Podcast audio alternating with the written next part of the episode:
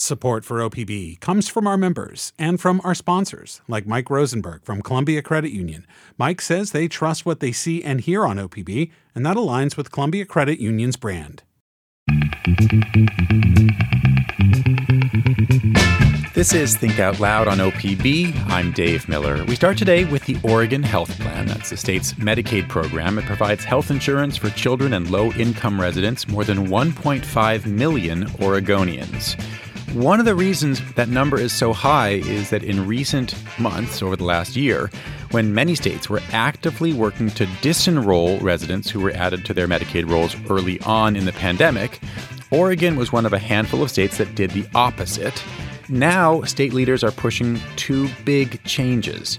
They want Oregon to become the first state in the country to spend federal Medicaid dollars on climate-related emergencies, housing insecurity, and food insecurity. And they're asking to take part in a federal insurance program for people who earn too much to qualify for Medicaid. Dave Baden is the interim director of the Oregon Health Authority. He joins us to talk about all of this. Welcome to the show. Thanks, Dave. Happy to be here. Excited to chat about the changes. Likewise. Glad to have you here. So during the pandemic, more people all around the country were added to their state's Medicaid rolls. And then this year, many have been kicked off, a lot of them for procedural reasons. But Oregon has one of the lowest rates of Medicaid disenrollment over the last year in the country. How and why have you done that? Yeah, thank you, Dave. Today I really feel that no state in the nation is doing more to protect and expand health coverage than Oregon. I think, as you said at the beginning, no state really is doing more to use health benefits in new and innovative ways. We're really looking to tackle the biggest problems facing communities across the state, such as homelessness, hunger, and climate emergencies. As you said, we took a different path in Oregon to assure that Medicaid members who have been added to the Oregon Health Plan in record numbers over the last 3 years is that those that remain eligible keep their eligibility. And that's what we've been focused on since July. How have you done that? It's really a combination of factors. First and foremost, we came to the legislature and asked for additional resources and policy changes to catch people that are at that income level where they're on Medicaid sometimes and not on Medicaid others. So we temporarily expanded Medicaid to for those people so that as we go through this process to look at their overall eligibility, we were able to keep more people on. Oregon right now is one of the top three states with the lowest termination of Medicaid members. We've been able to keep 85% on Medicaid. Other states, as you said, have been going the opposite direction. Texas, as example, has lost 6 in 10 of their Medicaid members because they're doing it differently than Oregon. Is it sustainable? I mean, the way Medicaid works, the federal government pays the majority of the money that goes to any individual recipient, but states have to kick in as well. Is it sustainable to keep this level of Oregonians on the Oregon Health Plan?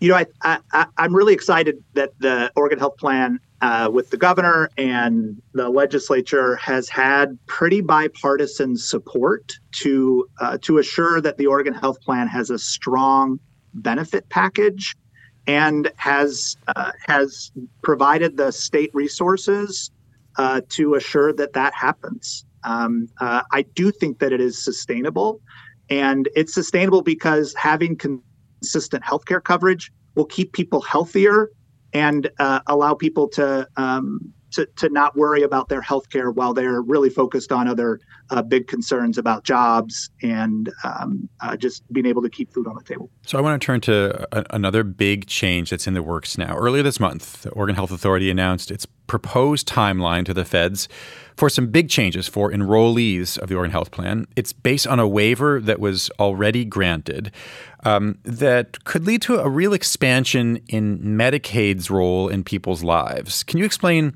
what the federal government said you can do with federal Medicaid money?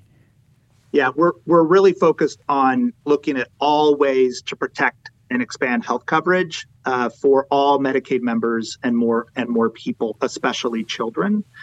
One of the key things that the federal government allowed us to do is to keep a child, whether they were born into Medicaid or at any times in their first 6 years, to stay on Medicaid coverage.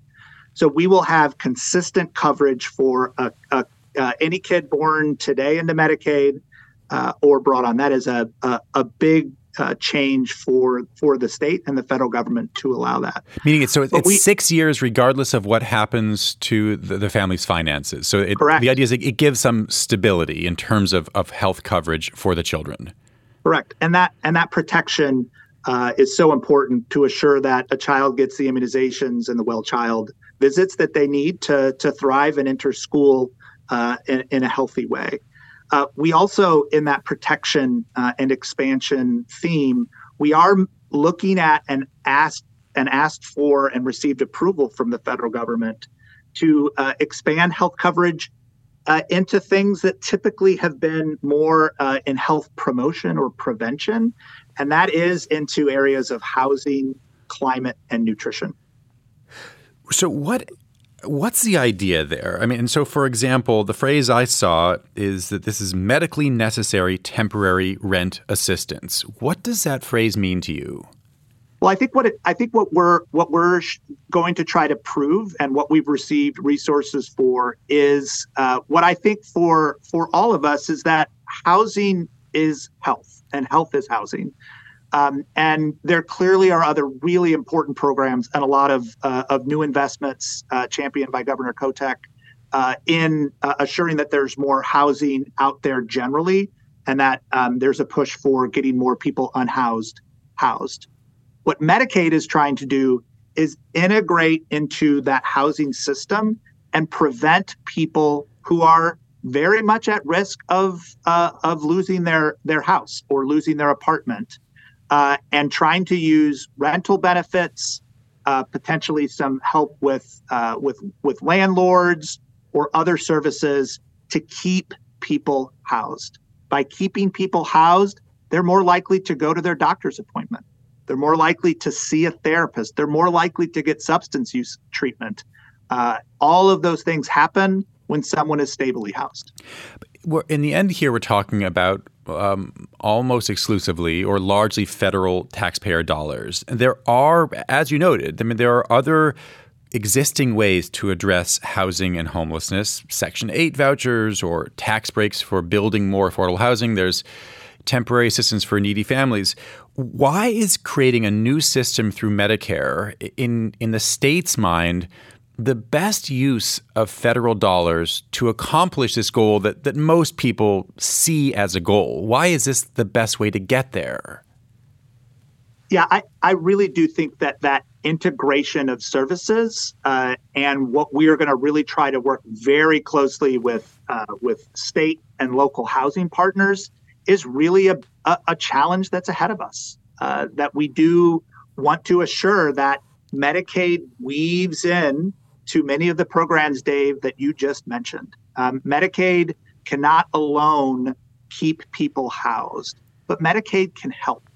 And having a program that brings over $1 billion of resources, of federal resources, into the state to really allow for this transformative change to occur, and connects doctors and behavioral health providers, potentially in better ways with housing navigators, and recognizes that ultimately is the system and the systems that are out there that can better help people. We've got a lot to work on, and excited to see these benefits roll out over the next year. As you noted, it's $1 billion over 5 years, if I'm not wrong. Your office has pointed out that this waiver, it gives you the flexibility to test new ways to deliver and pay for Medicaid benefits. A test implies that this is going to be assessed. I mean, how do you plan to show to the federal government that this worked, that this was a good use of money? Yeah, we're still working really closely with the federal government on defining exactly those quality measures and measurement that will show that.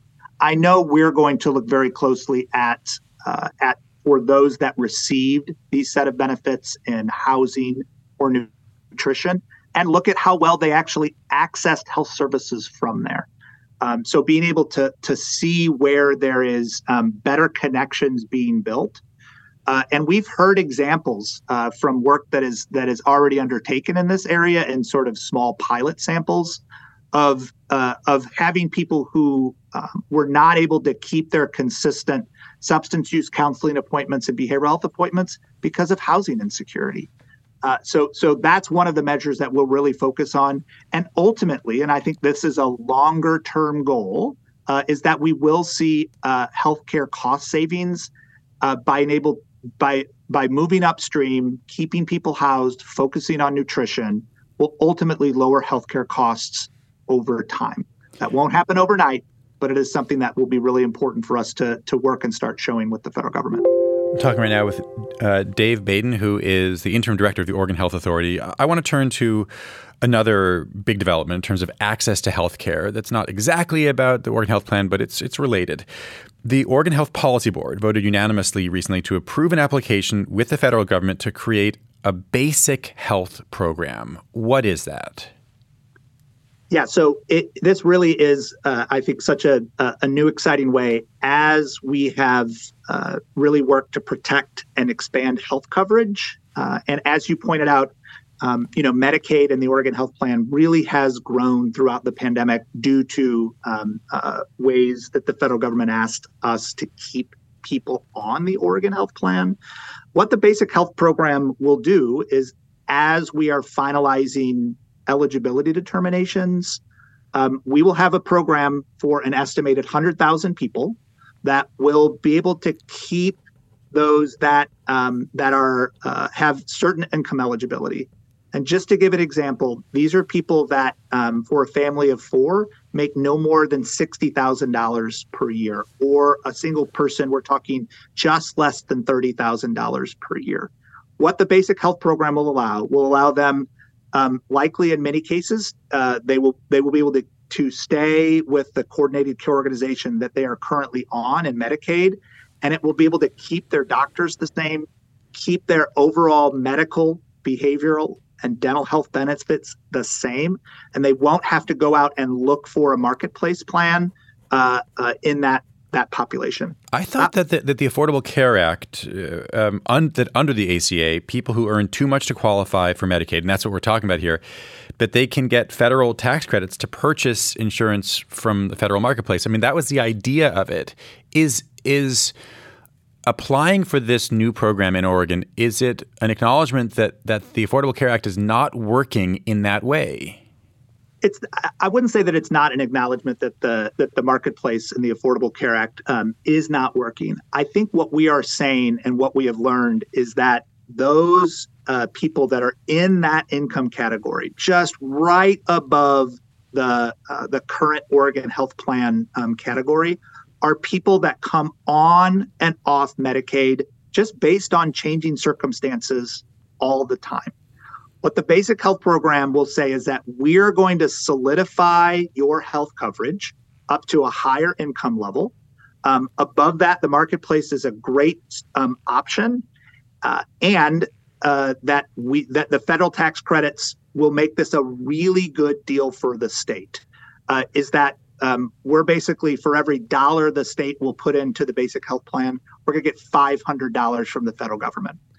So this is a really good deal for the state, and I think it's the right policy to assure that we keep health coverage strong and stable in the state. Dave Baden, thanks very much for your time. Thanks, Dave. I appreciate it. Dave Baden is the interim director of the Oregon Health Authority. Coming up after a break, we're going to hear about some good news at the Oregon State Hospital.